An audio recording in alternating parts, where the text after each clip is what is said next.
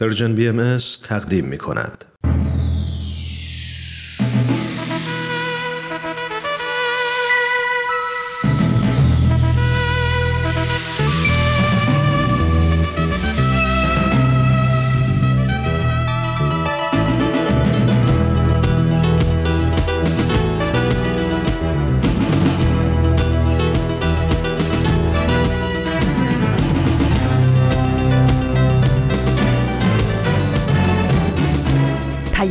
دوست.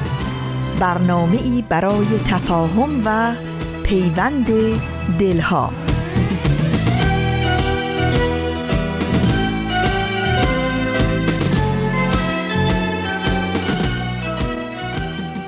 درود گرم و پرمهر ما به شما شنوندگان عزیز رادیو پیام دوست.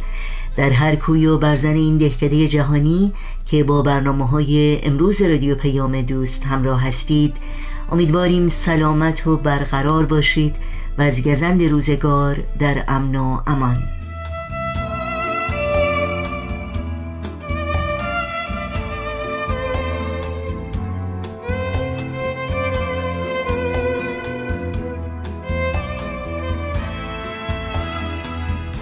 نوشین هستم و همراه با دیگر همکارانم میزبان پیام دوست این چهارشنبه 25 آبان ماه از پاییز 1401 خورشیدی برابر با 16 ماه نوامبر از سال 2022 میلادی.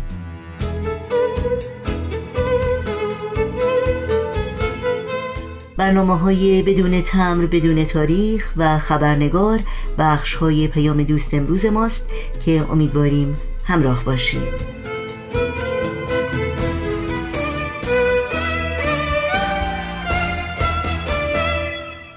نظرها و پیشنهادهایی رو هم که در مورد برنامه ها دارید با ما در میون بگذارید و از این راه در تهیه برنامه های دلخواهتون با ما همکاری کنید.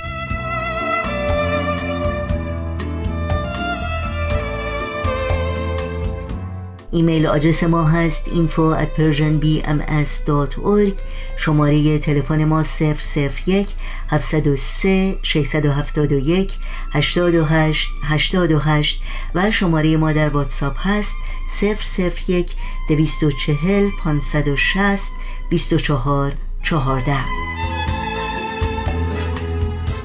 در شبکه های اجتماعی با برنامه های ما می‌تونید زیر اسم Persian BMS همراه باشید و برای اطلاعات کامل راه های تماس با ما و اطلاعات برنامه ها و همینطور پادکست برنامه ها از شما دعوت می کنیم حتما سریع به صفحه تارنمای سرویس رسانه فارسی بهایی Persian Bahai بزنید و اطلاعات مورد نظرتون رو جستجو بکنید.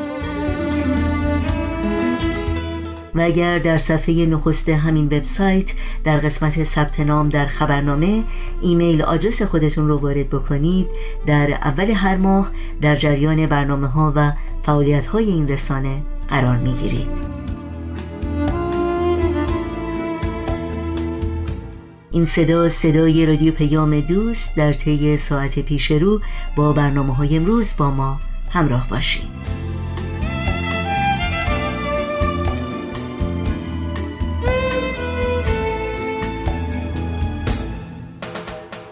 شنوندگان عزیز برنامه های امروز رادیو پیام دوست رو با بخش تازه از مجموعه بدون تمر بدون تاریخ آغاز می کنیم سلام دوستان عزیزم. امیدوارم حتی اگر این روزها گاهی اشک حزن بر گونه هاتون روون میشه در مسیرش به طرح لبخندی بر گوشه لبهاتون برسه. طرح لبخندی از سرور و یقین به آینده پرشکوه و درخشان ایران. همونطور که حضرت عبدالبها این یقین رو به قلب همه ما عطا کردند. این یک قسمت دیگه از مجموعه نامه های بدون تمر بدون تاریخ هست و من بهمن یزدانیم.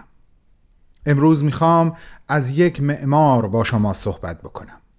نمی‌دونم شاید آخرای این نامه روی سخنم رو به سمت خودش بچرخونم و با خودش حرف بزنم.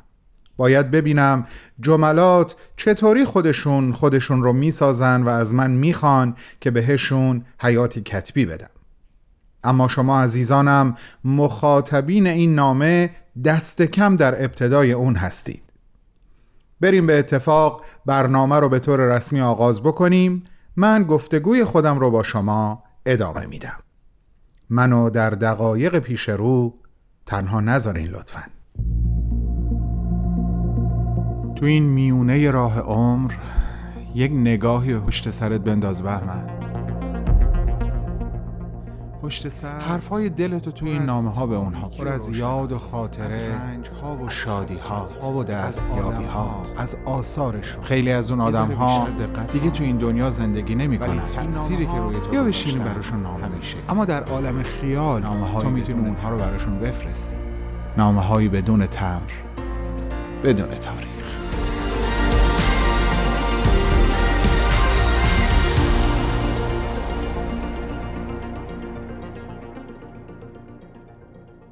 یکی از ویژگی های مشترکی که بین قلب همه ایرانیان که خارج از سرزمین مادری زندگی می‌کنن وجود داره دلتنگی عمیق برای گوش گوشه ایرانه. طبعا هر کسی فرزند هر کجای این سرزمین مقدس هست بیشتر از هر جای دیگه ای دلش برای استان و شهر و کوچه خیابونای محل زندگیش تنگ شده. طبیعتا من مشهدی که خودم رو فرزند خراسان می‌دونم هم از این قاعده مستثنا نیستم. همه اینها رو گفتم تا به اینجا برسم که از بین آثار بسیار ارزشمندی که از این معمار شهیر و کم نظیر ایران به یادگار داریم می‌خوام اول از همه برم سراغ اون بنایی که به محل زندگی من خیلی نزدیک بود و ازش یک عالم خاطره دارم.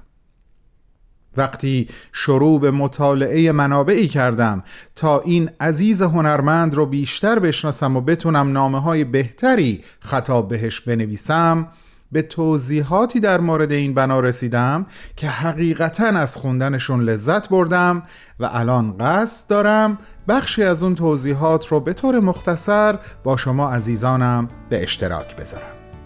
من از آرامگاه خیام با شما صحبت می کنم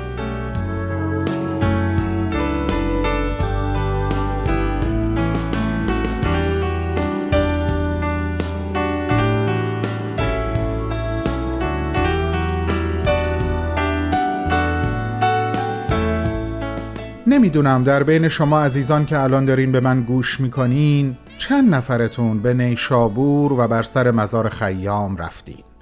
اما به گفته معمارش که در ادامه نامش رو به نیکی و احترام عمیق خواهم آورد محل این بنا در باغ بزرگی خارج از شهر نیشابور هست. با فاصله نزدیک به دو کیلومتر از جاده مشهد نیشابور.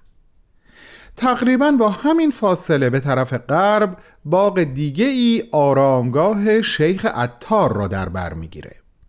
باغ اول به باغ امامزاده محروق معروفه. معمار میگه چون در جوار امامزاده امکان ایجاد ساختمان بزرگ قابل توجهی نبود ناچار محور دیگهی در باغ به وجود آوردم که عمود بر محور طولی بود و ورودی بنای خیام از همین محور در نظر گرفته شد مخصوصا که این محور در جهت باغ عطار هم بود یعنی از همین ورودی جاده دیگه ای کشیده می شد که باغ امامزاده و خیام رو به باغ عطار ارتباط می‌داد.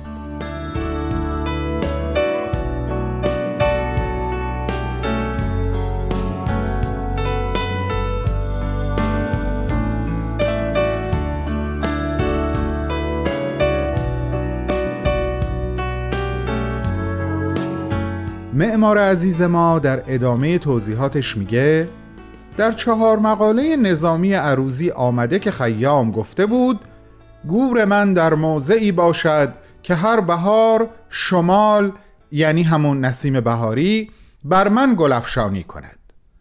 به همین خاطر فهمیدم که این بنای یاد بود و این آرامگاه باید طوری ساخته بشه که باز باشه و این خواسته خیام عملی بشه. در واقع متوجه شدم این من هستم که باید به وصیت خیام بزرگ جامعه عمل بپوشونم. در همون محور ارزی که ایجاد کردم و صحبتش رفت در فاصله نسبتا زیادی از امامزاده محروق ما بین درختان کاج تنومند و زردالو محل مناسب بنا در نظر گرفته شد. اونجا یک اختلاف سطح در حدود سه متر وجود داشت که من ازش استفاده بهینه کردم مجموعه بنا شامل یک برج و چشم سارهای اطراف اون به دور یک دایره بزرگ طراحی شد به طوری که برج همکف زمین و چشم سارها در قسمت اختلاف سطح قرار گرفتند.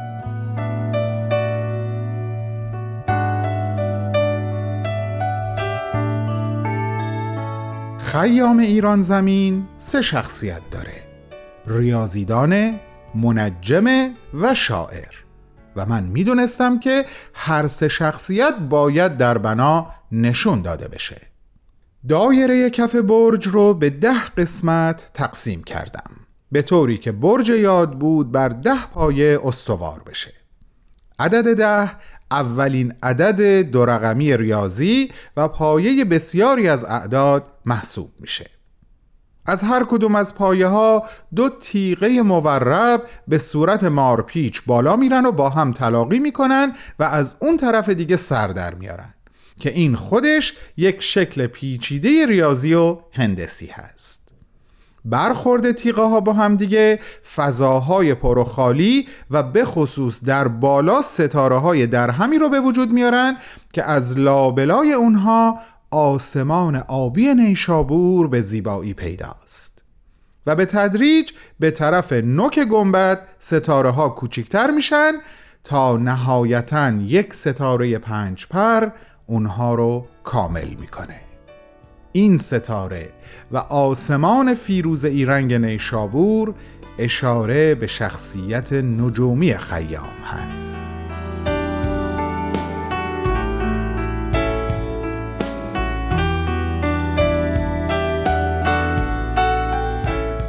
و اما برخورد مارپیچی تیغه هایی که ازشون صحبت به میون اومد ده لوزی بزرگ می‌سازن که با بهترین تزئین یعنی رباعیات خود خیام آراسته شد. این ابیات به صورت خط شکسته و در هم به روش سیاه مشق های خطاتان بزرگی مثل جناب مشکین قلم بر روی این لوزی های بزرگ نقش بست. انجمن آثار ملی از شادروان استاد جلال همایی خواهش کرد که از بین رباعیات خیام 20 رباعی رو انتخاب کنه و استاد مرتزا عبدالرسولی این زیبا نویسی ها رو انجام داد که با کاشی معرق آماده به شکل کتیبه های تزئینی به ارتفاع حدوداً 14 متر داخل لوزی ها نصب شد. در تاریخ معماری ایران این اولین بار بود که خط شکسته در تزئینات بنا به کار می رفت. از داخل هم قسمت هایی پر از جمله همین لوزی ها رو با نقش گل و برگ و پیچک باز هم با کاشی معرق تزئین داد و همه اینها اشاره ای بود در حد بزاعت به شخصیت شاعری خیام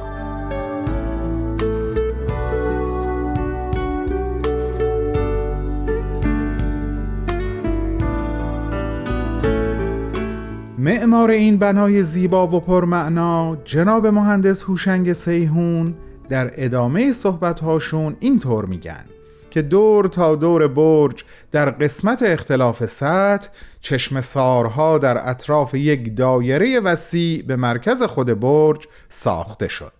همه از سنگ گرانیت با اجزای مثلثی شکل و تورفتگی و بیرون آمدگی هایی که تا اندازه شکل خیمه رو تداعی می کردن. و این اشاره به نام خیام هست که چون پدرش خیمه دوز بود نام او به همین مناسبت خیام شد از طرف دیگه حوزها با کاشی فیروزه که در مجموع قسمتی از ستاره رو نشون میدن به تعداد هفت پر به مفهوم هفت فلک، هفت آسمان و هفت قبه باز اشاره به افلاک و نجوم و دانش دیگه خیام هست و روی هم رفته مجموعه در یک حال و هوای شاعرانه با درختان تناور در اطراف ساخته شد و همونطور که خواست خود خیام بود کاملا باز هست و مزارش هر بهار گلفشان میشه.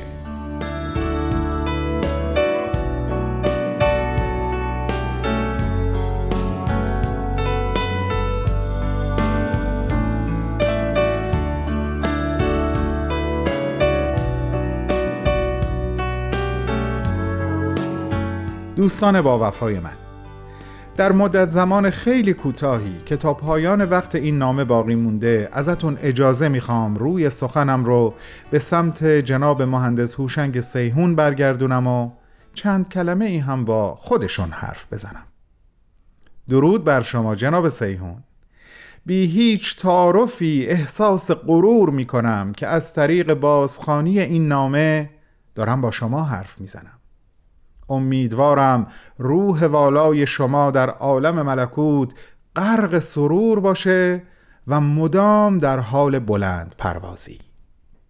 امیدوارم از آنچه که با الهام از صحبتهای خودتون درباره آرامگاه خیام با شنوندگان عزیزمون به اشتراک گذاشتم راضی بوده باشین. درسته که من در خود شهرم مشهد بنای یاد بود و آرامگاه نادرشاه رو از شما دارم. اما صادقانه بگم احساس عاطفیم نسبت به خیام خیلی بیشتره. به همین خاطر به نظرم رسید در اولین نامه برم سراغ این بنا که بسیار زیاد ازش خاطره دارم و دلم برای دوباره دیدنش لک زده. من هفته آینده هم به شما برخواهم گشت جناب سیهون راجع به سه عنصر اصلی که به عقیده شما در معماری برای یک معمار بسیار حائز اهمیت هست صحبت خواهم کرد و به سراغ بنایی دیگه از یادگارهای شما خواهم رفت. امیدوارم حضور عاطفی شما رو در عالم پاک پیش خودم و دوستانم مخاطبین عزیز Persian BMS در عالم خاک داشته باشم و بتونم از طریق این نامه به نیابت از طرف همه مردم ایران ادای دینی کرده باشم.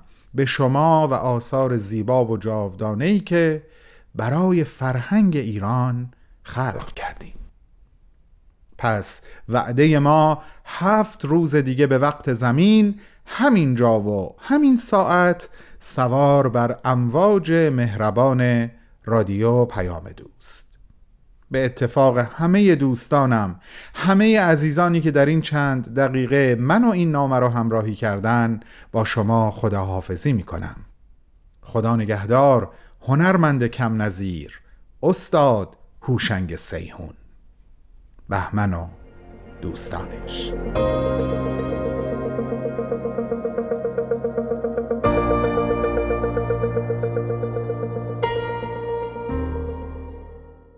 بدون تمر بدون تاریخ برنامه بود از رادیو پیام دوست که با هم شنیدیم.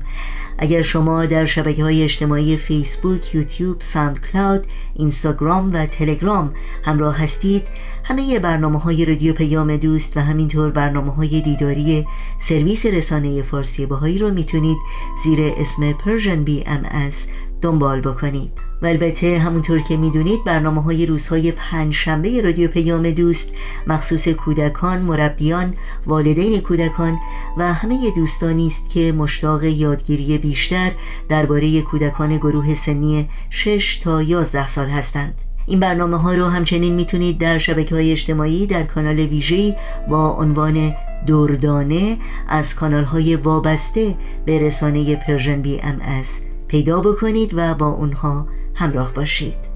در وبسایت ما هم persianbahaimedia.org دردانه صفحه مخصوص خودش رو داره و همه برنامه های این مجموعه رو یک جا در اختیار شما قرار میده.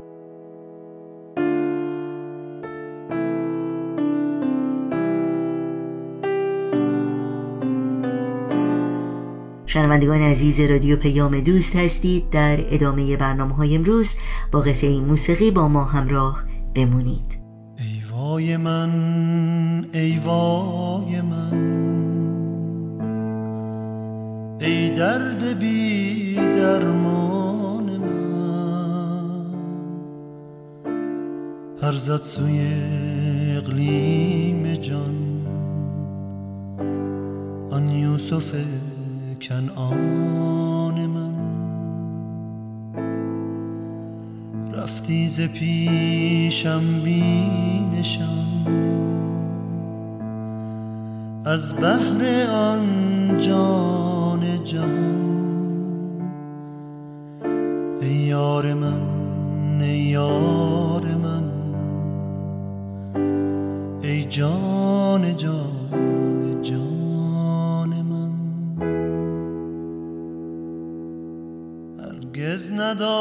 نداشتم این گمان. این رفتنت را بی امان. بنگر تو این عکس آسمان. این گریه و افغان.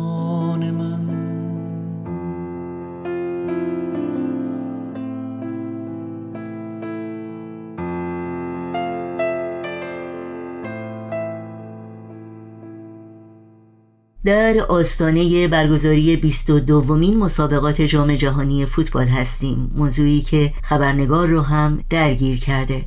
با این یادآوری که این برنامه بازپخش خواهد بود از شما دعوت می کنم همراه باشید. خبرنگار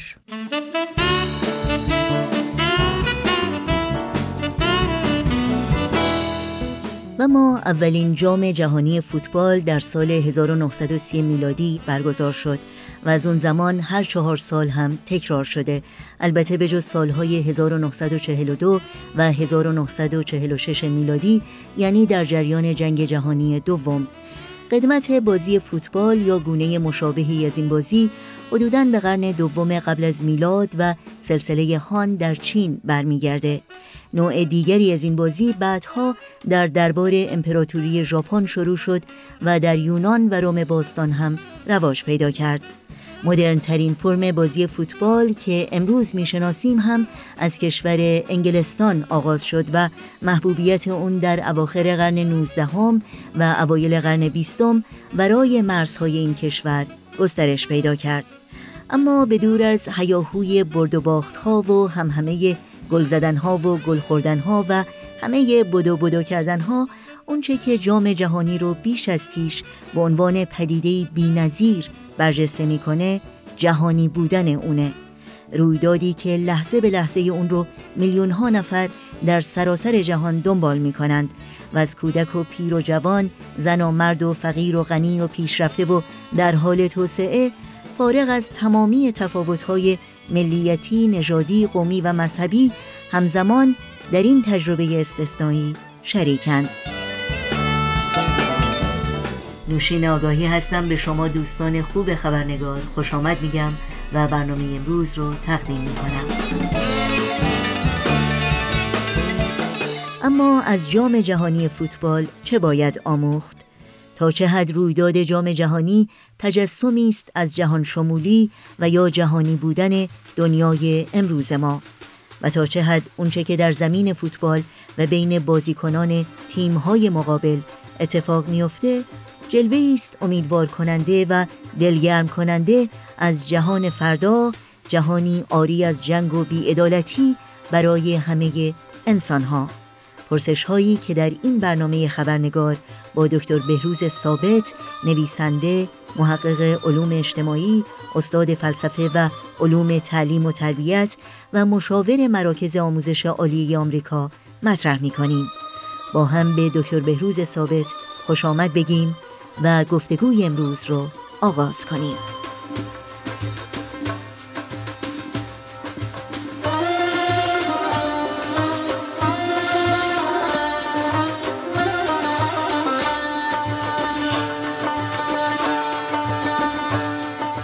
آقای دکتر بهروز ثابت بسیار خوش آمدین به برنامه این هفته خبرنگار و ممنونم از اینکه وقتتون رو به ما دادین. خیلی ممنون از دعوت دوباره من به برنامه شما و امیدوارم که بتونیم صحبت خوبی داشته باشیم. خیلی ممنونم. امروز در مورد موضوع جهانی شدن صحبت می‌کنیم از روزنه جام جهانی فوتبال که حدودا یک ماه پیش آغاز شد و همچنان در جریانه آیا به نظر شما جام جهانی فوتبال به عنوان یک رویداد جهانی می‌تونه تجسم روشن و واضحی باشه از جهانی شدن و یا جهانی بودن دنیای امروز ما؟ بله خواهش می‌کنم. اصولا می‌تونیم بگیم که فوتبال شاید جهانی ترین ورزش هست به خاطر اینکه تعداد کشورهایی که جوانهای خودشون رو به جام جهانی میفرستن و یا در رقابت جام جهانی شرکت می‌کنن. زیاد هست و مثل بعضی از ورزش ها که اختصاص به یک گروه و یا طبقه خاص اقتصادی باشه نیست بلکه از کشورهای مختلف حتی از کشورهای جهان سوم و کشورهایی که از نظر درآمد و موقعیت اقتصادی در وضع مناسبتری مثل کشورهای پیشرفته صنعتی نیستن. اونها هم قادرن که فوتبالیست های خودشون رو به جام جهانی بفرستن. لذا از این بابت می‌تونیم بگیم که واقعا یک ورزش جهانی هست. چرا که نسبتا کمخرج ورزشی است که فعالیت درون احتیاج به وسایل و ابزار خیلی خاصی رو نداره. ورزشی مردمی و طبیعتا ورزشی بوده فعالیت ورزشی بوده که سعی شده تا حد امکان ماورای اختلافات ملی و نژادی و جدل های سیاسی قرار بگیره. یعنی در حقیقت یه حالت فراجناهی فراحزبی فرا ملی قرار می‌گیره و کشورهای مختلف به جام جهانی میان و در این رقابت بین المللی شرکت می‌کنن و در نتیجه می‌تونیم بگیم که کم و بیش این سوالی که فرمودین پاسخش مثبت هست. یعنی فوتبال در ذات خودش یک ورزشی است جهانی و کم و بیش می‌تونه به عنوان ابزاری باشه برای رفع اختلافات و ایجاد دوستی بین کشورها و ملل عالم. خیلی ممنون. جام جهانی فوتبال به عنوان یک رویداد جهانی چه تاثیرات اجتماعی اقتصادی می‌تونه داشته باشه و همینطور چه تأثیری در روابط بین المللی بقیده شما؟ ببینیم تقریبا مثل المپیک جام جهانی فوتبال هم می‌تونه همون تاثیرات رو کم و بیش داشته باشه و ما می‌دونیم که المپیک تبدیل شده به یک عامل ایجاد دوستی و صلح بین ملل عالم. تمام شعارهای المپیک تمام نوع فعالیت هایی که در المپیک صورت می‌گیره و نوعی که سعی می‌کنن دستن در کاران ممالکی که شرکت می‌کنن سعی می‌کنن که تا حد امکان ماورای تفاوت های سیاسی و اجتماعی و اقتصادی عمل بکنن. که البته تا حدی بعضی اوقات این فعالیت ها موفق هست یعنی می‌تونن این کار رو انجام بدن. و البته باید واقعیت رو هم گفت و اون این است که خب خیلی اوقات انقدر این دامنه و این قطر تفاوت ها و تضاد های بین المللی زیاد هست که واقعا ورزش هم از جمله المپیک از جمله جام جهانی فوتبال تحت تاثیر اون قرار می‌گیره. یعنی این واقعیت رو باید حتما ذکر بکنیم. اما همونطور که گفتیم ورزش فوتبال بالقوه توانایی اون رو داره که تاثیرات اجتماعی و سیاسی و اقتصادی داشته باشه و تاثیراتی از این قبیل بر روی جوامع بذاره. مثلا رقامتی که بین کشورها صورت می‌گیره برای انتخاب محل جام جهانی و یا همینطور المپیک فرق نمی‌کنه.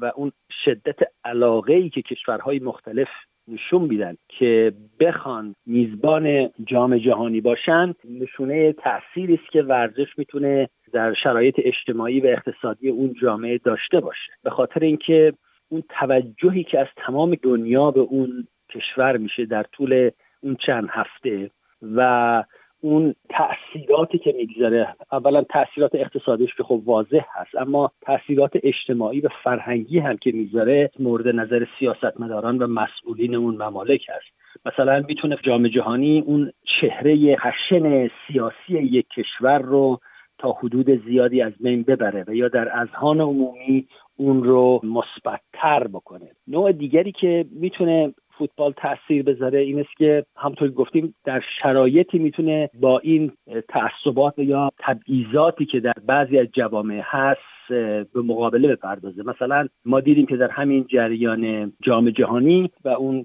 چهره خوبی که تیم ایران نشون داد سبب شد که تا حدودی این مشکلاتی که در سر راه ورود خانم ها به استادیوم ها هست از بین بره و درها باز بشه و خود این به نظر من یک جریان بسیار مثبتیه. یعنی انقدر این مسئله علاقه به این تیم ملی ایران و علاقه به این ورزش به قدری بود که به هر حال مناسب ندونستن که بار دیگه خانم ها رو از ورود به ورزشگاه جلوگیری بکنن. و همین جهت به نظر من این قطعا می‌تونه فوتبال تاثیرات اجتماعی و سیاسی و اقتصادی داشته باشه و رقابت نسبتا سالمی که در این گونه مسابقات هست می‌تونه تقریبا یک نوع مدلی باشه برای سایر رقابت هایی که در این کشورها صورت می‌گیره. یعنی ببینید مثلا این در فوتبال ما چند خصوصیت رو می‌بینیم که در ارتباط با یک ورزشه ولی در حقیقت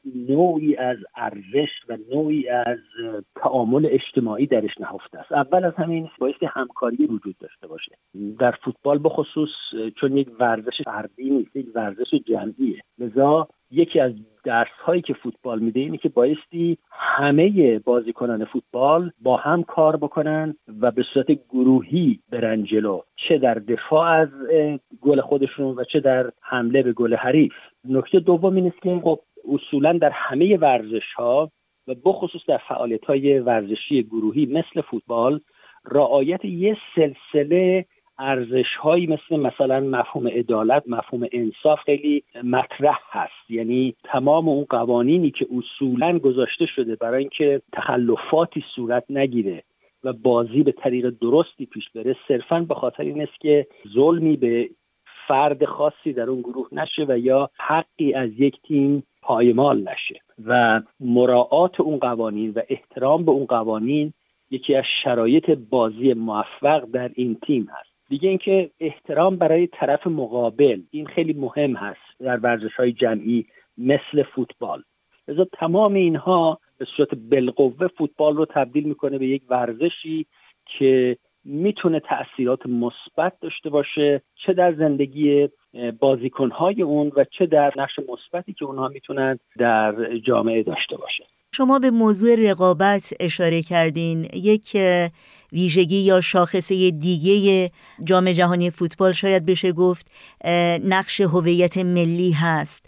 هویت ملی که متاسفانه در خیلی ارتباطات دیگه در جوامع مختلف شاید باعث جدایی حتی کشمکش و جنگ بشه. در طول جام جهانی فوتبال به نوعی این در حقیقت ارج نهاده میشه و یک جلوه است از اون وحدت در کسرت. این رو چطور شما توضیح میدین و چگونه است که هویت ملی در جام جهانی فوتبال یک نقش بسیار مثبتی داره؟ بله به نظر من کاملا مسئله که میفرمایید درست است. ببینید المپیک و یا جام جهانی فوتبال همونطور که اشاره کردیم سعی کردن که ماورای تعصبات ملی نژادی مذهبی قومی عمل بکنن. اما در عین حال این علاقه ای که طرفداران یک تیم نشون میدن مثلا تیم ملی ایران یا تیم ملی آلمان و یا کشورهای مختلفی که در جام جهانی شرکت می‌کنن این در عین حال نشون میده اون وابستگی و اون تعلقی که مردم یک کشور به اسم مملکتشون به آبرو و حیثیت مملکتشون و به خاطر شهرت و اعتبار مملکتشون دارند و این یکی از مطالبی است که حتی در اصل جهانی شدن نشون میده که هویت ملی یک اصل تقریبا اساسی ایجاد یک جامعه بین المللی هست. یعنی چی؟ یعنی ما نمی‌تونیم یک جامعه بین المللی داشته باشیم و روابط بین المللی بر اساس دوستی و صلح باشه تعامل صلحآمیز بین ملل عالم برقرار باشه.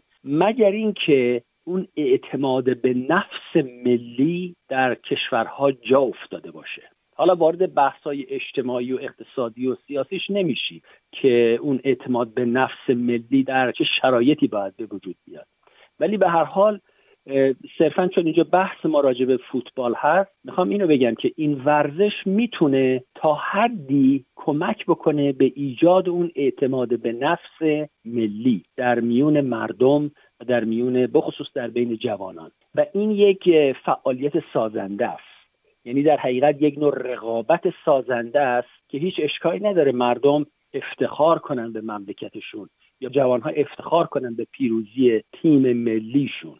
و این اون وقت نشون میده که همونطور که شما فرمودین اون مفهوم وحدت در کسرت رو. چون که واقعا وحدت در کسرت یعنی ما اول کسرت رو به رسمیت بشناسیم بهش اعتبار بدیم ارزشش رو مورد تایید قرار بدیم و بر اساس اون اون وقت یک وحدتی رو بتونیم پای گذاری بکنیم. یعنی یکی از مشکلاتی که الان در دنیای امروز هست در حقیقت خیلی الان این سوال رو می‌کنن که ما در یه شرایط خاص بحرانی تاریخی قرار گرفتیم که اون ساختارهایی که در طول 50 60 سال اخیر در سطح جامعه بین ساخته شد اونها در حال فروریزیه.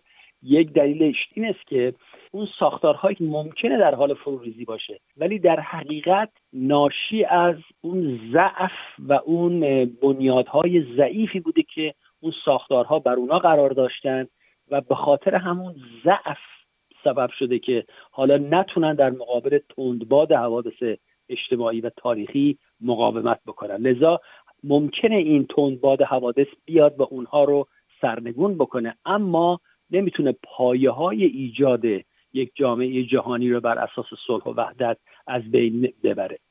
لذا بر همین اساس هم می‌تونیم بگیم که فوتبال می‌تونه یک نقش مثبتی داشته باشه در ایجاد هویت ملی و یک نوع از رقابتی که سازنده است و مثبت و نشان دهنده وحدت در کشور.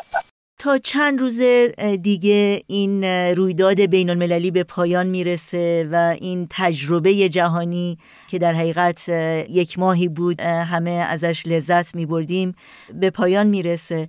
اما در, در چند جمله آیا واقعا می‌تونیم بگیم که جام جهانی فوتبال یک جلوه است از دنیایی که می‌تونه آری از جنگ باشه و آری از نابرابری و دنیایی باشه که هر کسی در اون جایی داره و می‌تونه مشارکت بکنه در امورش؟ بله به نظر من حتما این هست. یعنی ورزش و به طور کل و بخصوص ورزش های گروهی و ورزش هایی که هم توی گفتیم طبیعتا به خاطر شرایط خاصی که بر قوانین اون ورزش حاکم در همه جای دنیا حضور داره و همه دنیا با فوتبال آشنا هستند و جوانهای همه کشورها به فوتبال عشق میورزن. به خاطر تمام این شرایط می‌تونیم بگیم که این یک ورزش بین المللیه و قادر هست که تاثیرات مثبتی داشته باشه بر صلح و همکاری بین المللی طبیعتا ما می‌دونیم که ما هنوز در یک دنیای نابرابری زندگی می‌کنیم و تفاوتها و تضادها و تعصبات هنوز بین کشورهای عالم بین مذاهب و ادیان و اقوام و نژادها حاکم هست و چه بسا که راه درازی در پیش داریم تا بتونیم بر همه اینها غلبه بکنیم. اما در عین حال تا به اون مراحل ما برسیم تا به مراحل پیشرفته تری از تکامل جوامع و ایجاد همکاری و گسترش همکاری بین جوامع و کشورها برسیم فعالیت های مثل فوتبال و جام جهانی می‌تونن ما رو کمک بکنن یعنی جامعه بشری رو کمک بکنن که امیدوارتر قدمهاش رو برداره. در حقیقت یک نوع امید یک نوع سرزندگی یک نوع شادابی به عالم میده و جوانها رو به خصوص امیدوارتر می‌کنه برای ادامه زندگی ادامه فعالیت در دنیایی که واقعا دچار بحرانها و مشکلات بسیار اساسی هست. و به نظر من این نقش روانی فوتبال در ذهن جوانها که اگر اونها رو به زندگی فعالتر بکنه و مثبتتر بکنه و امیدوارتر بکنه این خودش یک تاثیر بسیار سازنده ای هست. چرا که اصولا ورزش به خاطر اینکه با حرکت با جوانی در میان هست یعنی دارای اینجور خصوصیات هست در نفس خودش یک عامل سازنده است. دیگه چه برسه به ورزش های جمعی مثل فوتبال که می‌تونن اون همکاری گروهی رو ایجاد بکنن و می‌تونن حتی یک ملت رو به هیجان بیارن به خاطر شکست و یا پیروزیش به همجهت به نظر من نقش فوتبال در این مورد نقش سازنده ای می‌تونه باشه. البته نمی‌خوایم جنبه های منفی رو فراموش بکنیم. خب جنبه های منفی در ورزش ها هست هنوز. هنوز فساد و رشوه در این فعالیت ها حضور داره. حتی در سطح جهانی فعالیت ها بعضی اوقات با مشکلاتی مثل همطوری گفتن فساد و رشوه و حتی تعصبات و تبعیضات هست. اما در این حال اینها نباید مثل ابری بیاد و همه چیز رو تیره نشون بده. نه هنوز فوتبال به نظر من یک نقش مثبتی می‌تونه داشته باشه. هنوز می‌تونه اون یخهای سرد و منجمدی رو که به خاطر مسائل سیاسی بین ملل عالم برقرار هست اونها رو آب بکنه و زمینه رو برای همکاری و دلگرمی جهانی فراهم بکنه. ممنونم. آقای دکتر بهروز ثابت مثل همیشه واقعا از صحبتهای تعمل برانگیزتون استفاده کردیم. باز هم تشکر می‌کنم از شرکتتون در این برنامه از وقتتون و آرزوی موفقیت های روز افزون دارم براتون. خیلی متشکرم. امیدوارم که شما هم موفق و شنوندگان عزیز هم پیروز باشند مرسی تیم ملی. زحمت کشیدی خیلی. پسرای تیم ما. افتخار ما این تو دنیا. مرسی تیم ملی. زحمت کشیدی خیلی. پسرای تیم ما. دوستتون داریم یه دنیا. وارد شدم به جام جهانی. اونم در یه چنین وقت و زمانی. مثل یه کادوی ناز و در بسته. افتاد توی دامنه یه ملت خسته. مهم نیست که چند تا گل زدی یا خوردی. مهم اینه که دل دنیا رو بردی. اسم ایران رو از زیر سایه برداشتی. این گلیه که توی دل دنیا کاشتی. مرسی تیم ملی. زحمت کشیدی خیلی. سرای تیم ما.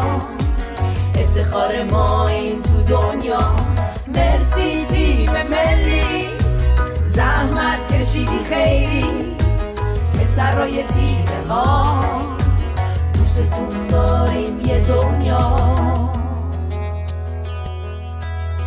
طول عمر بازی یا تو این دوره کم بود آخه کمرتم زیر فشار خم بود ولی بدون با حضورت معجزه کردی ما رو نجات دادی از روحیه فردی تو واسه ما یه تیم خوب و بی رقیبی با یه دروازه بان محکم و حقیقی Kieruszafie ocharemu nam moleto Obrigado nos enseñó a soñar alto.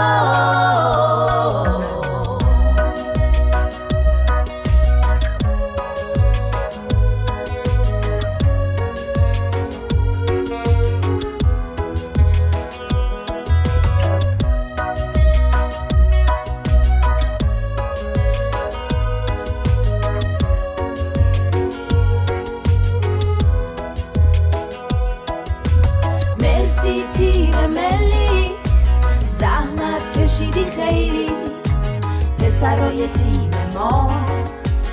افتخار ما این تو دنیا. مرسی تیم ملی. زحمت کشیدی خیلی. پسرای تیم ما. دوستتون داریم یه دنیا.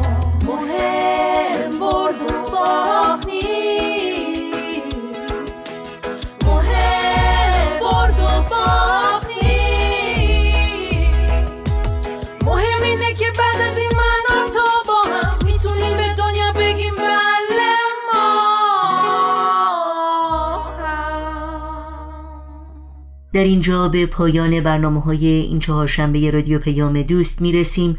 همراه با تمامی همکارانم از همراهی شما بی نهایت سپاسگزاریم و همگی شما رو به خدا میسپاریم.